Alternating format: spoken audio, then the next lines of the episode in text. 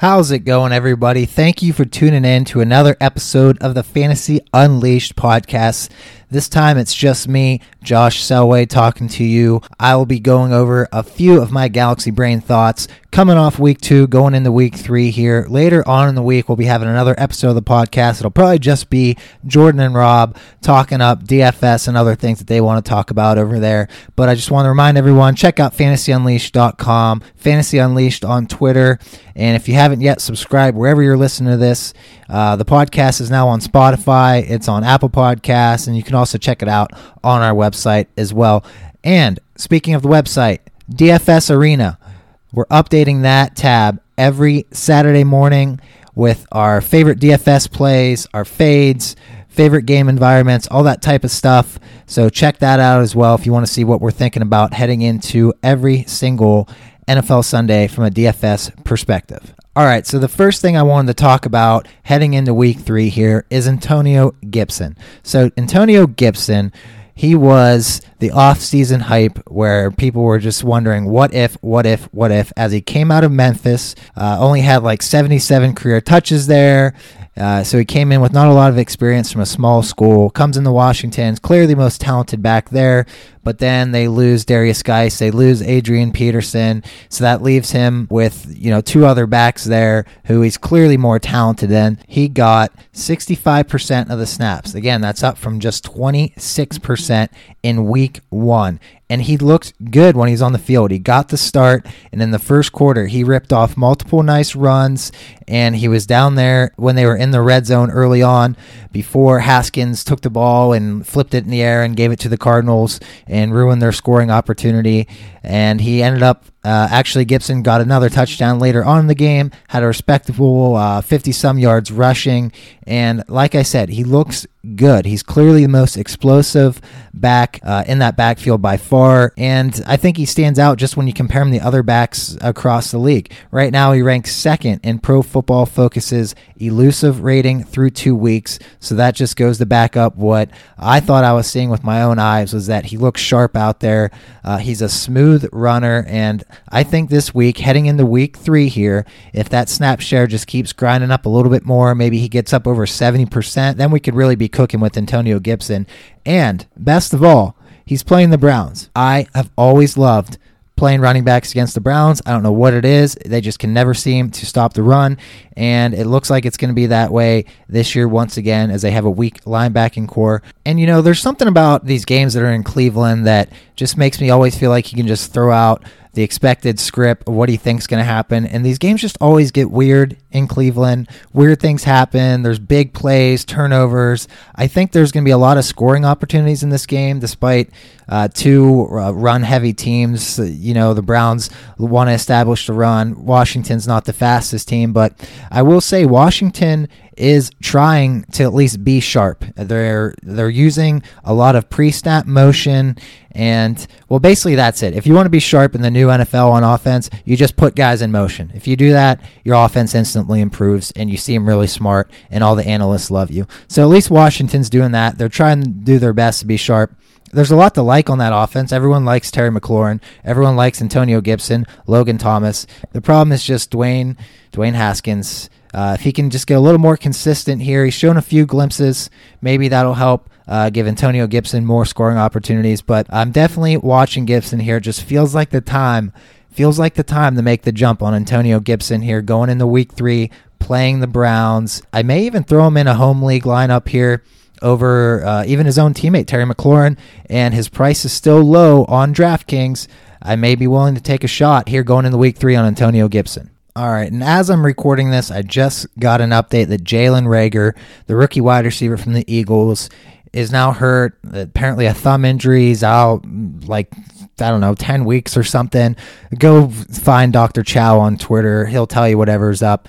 But uh, I was going to already talk about the Eagles because I wanted to just briefly mention all these shithole teams, specifically the Eagles, the Vikings, and the Jets. And for the Eagles, man, just another injury. And that's why I was thinking that they're just not clicking right now because they keep having these injuries. In camp, it was Jalen Reagor, it was Miles Sanders. Their offensive line was a complete mess coming into the season. That's why part of the reason Carson Wentz got crushed in week one, besides some terrible play calling from Doug Pederson, And now another injury to a skill guy. And it's just hard to see this offense really getting clicking right now. Maybe with Miles Sanders back at full strength, that'll help a lot. I mean, really, the issue is that Carson Wentz through two weeks has been like dead last in every single quarterback metric you look at. So uh, he's inaccurate, he's rushing throws, and, uh, you know, if you look back, many people have pointed this out, and it's a great point that the Eagles were struggling even last year against good teams. Uh, most of their wins since the Super Bowl have been against Washington and the Giants or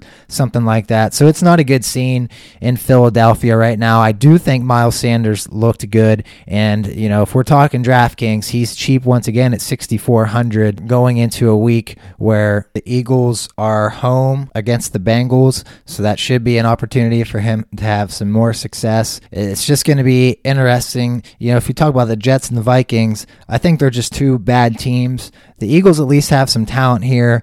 We're going to see if they can turn this around, if it's really this weird offseason that gave them these issues. So, with Jalen Reagor out, going to be more opportunities for DeSean Jackson, who uh, has seen the deep ball passes come his way. They just haven't connected yet. So, it does feel like that is one spot where uh, you could see some big plays out of Philadelphia if they connect there. So, it'd be interesting to see if uh, they can turn this around. But right now, it is just ugly. And the other team, like I said, that's like this is the Vikings, and that's because you're you're used to them being good teams. So right now it's very fun to shit all over the Eagles, to shit all over the Vikings, and the Vikings specifically for some reason. I guess it's because Kirk Cousins had like two passing yards or whatever in the first half this past week, and um, I don't know. He's just another one where there's all these crazy stats, and it's just looking so bad right now. But you'd have to think that this is the bottom for the Vikings, right? Like, I mean, how does it get worse than what we've seen so far?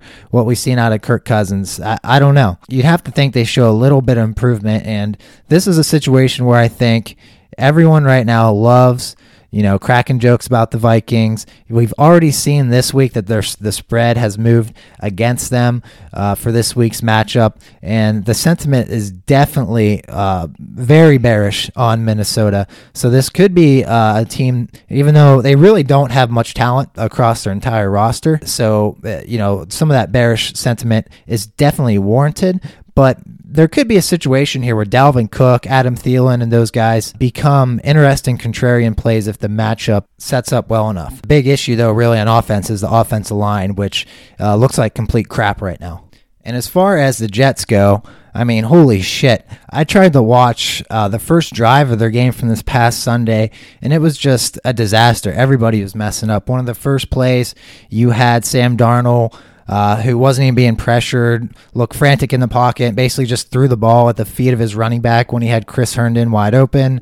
The the next play, they he throws an actually nice, really nice pass in timing to Chris Hogan, who's on the field for some reason. Oh yeah, that's because the Jets have no receivers anymore. Chris Hogan catches the ball for a split second, gets hit by the DB, drops the ball. That play's ruined. Third down comes up, uh, and the Jets actually run a good play here. I guess Adam Gase called a good play. The 49ers were in man to man, and they ran a nice play where they ran the tight ends across the formation, getting the linebackers out of the box, and actually created a nice running lane for Frank Gore, who uh, is apparently having some vision problems in his later age because he missed a very nice cutback angle and ran right into three offensive linemen who were losing their blocks on that side of the line, which brought up fourth and two. And you know Adam Gase isn't going to go for it on fourth and two. So what do they do? They punt the ball away at midfield, and the punt goes in the end zone, netting them like positive 23 yards of field position and completely wasting another drive. So after that, I just shut off the game and said, I'm never playing another Jets player again. Now, let me real quick jump over to a team that can actually function like a real professional organization, and that's the Los Angeles Rams. I didn't really know what to think about the Rams coming into this year. They changed things up a lot last season. Wasn't sure if Sean McVay was still sharp, but uh, sharp is the right word to use for the Rams right now because they came out firing on all cylinders. You know, watching that first uh, week one game against the Cowboys, you could just tell that they were fully in sync. They were running their offense and they look good. They're controlling drives, and that's continuing. Now, the key to the Rams, we've always talked about here at Fantasy Unleashed with us, is that the key for the Rams is protecting Jared Goff and making sure that they can execute the offense without him getting flustered because if there's even an ounce of adversity, uh, someone in his face, he's going to throw the ball in the dirt and his helmet's going to be halfway off his head. And it's just not a good scene. He's not a guy that handles uh, being, you know, off step with the offense at all. He can't uh, ad lib. But so far, they've protected Goff, and the Rams are top 10 in first downs per play, top 10 in third down conversions. They're actually first in the league in third down conversions, third down conversion percentage. They're third in the league, top 10 in time of possession and yards per play. So they're an efficient offensive machine right now. And as I said, that's because they're keeping Goff clean. The Rams are bottom 10 in pressure rate, and Goff has seen the fourth best uh, clean pocket rate per pro football reference. So the Rams are doing what they need to do. The question is, will that keep up? And this is a great test this week coming up as they go up to Buffalo to face Buffalo's tough defense at Buffalo. And you know what's interesting now about Buffalo in this game in particular, if you want to look at look at it through a DFS lens here, is that Goff is like 5,700 or something very cheap this week on DraftKings uh, during a week where there's not a lot of difference at quarterback and not a lot of value at quarterback. A lot of people are going to be going down the Mitch Trubisky this week, which good luck getting me to do that. But uh, this could be an interesting contrarian play with Goff going up against Buffalo because Buffalo's running so many plays, and if the the Bills can get out to an early lead here and force the Rams to quit their run heavy approach, they're running the ball at uh, I believe at one of the highest rates in the league, if not the highest right now. So if Goff needs to air it out a little bit more, and they run you know seventy some plays this game because Buffalo's pushing the pace at his value on DraftKings, he could pay off and be a nice contrarian play this week in week three. I also wanted to talk about Curtis Samuel. And before the season, we had this idea that Curtis Samuel was really the spellback for Christian McCaffrey coming into this season, since Curtis Samuel basically played running back at Ohio State. And so if we thought, while they want to get Christian McCaffrey off the field a little bit more, one of the best ways to do that is just moving your wide receiver slash college running back back into the backfield and using him to take some carries. And there's even some new data coming out of NFL that one of the most effective ways to run the ball is actually to use wide receivers in the backfield. I forget why, but you know, someone ran some study on it and it just shows it's really effective, whatever. So that was our idea coming in the season. And now Christian McCaffrey's out. What do we do? I've already heard some speculation that this could mean more carries for Curtis Samuel. He got four carries last week in week two. So you would think he at least gets four this week, maybe six, maybe seven. Who knows how much the Panthers actually want to use him there. But uh, if nothing else, they could line up up in the backfield now and get maybe get him the ball in, flat, in the flats a little bit more. It is interesting to think about, especially because he's only 4K over on DraftKings this week. Uh, he was 4,700 last week, so that's a big drop. And if you need savings this week, I don't know if it's fishy or not. Uh, it may be a little tough. I don't know if he gets value. I don't know if, you know, I don't know what his chances are getting a touchdown out of that position, but it's certainly something that's interesting to think about when he's down there at 4K this week. All right. I'm going to leave it right there for now. Some of these solo pods that we're going to be mixing in will be a little bit shorter, just giving us a chance to pass along some of the thoughts we have throughout the week when we're researching, digging in, and doing whatever else we do over here. Uh, as I said, another podcast coming up later in the week, so be on the lookout for that. Jordan and Rob will be going through all their crazy ideas for tourneys this week over on DraftKings, and unfortunately, maybe Jordan will be talking about FanDuel as well. There's nothing we can do to stop him, uh, unfortunately.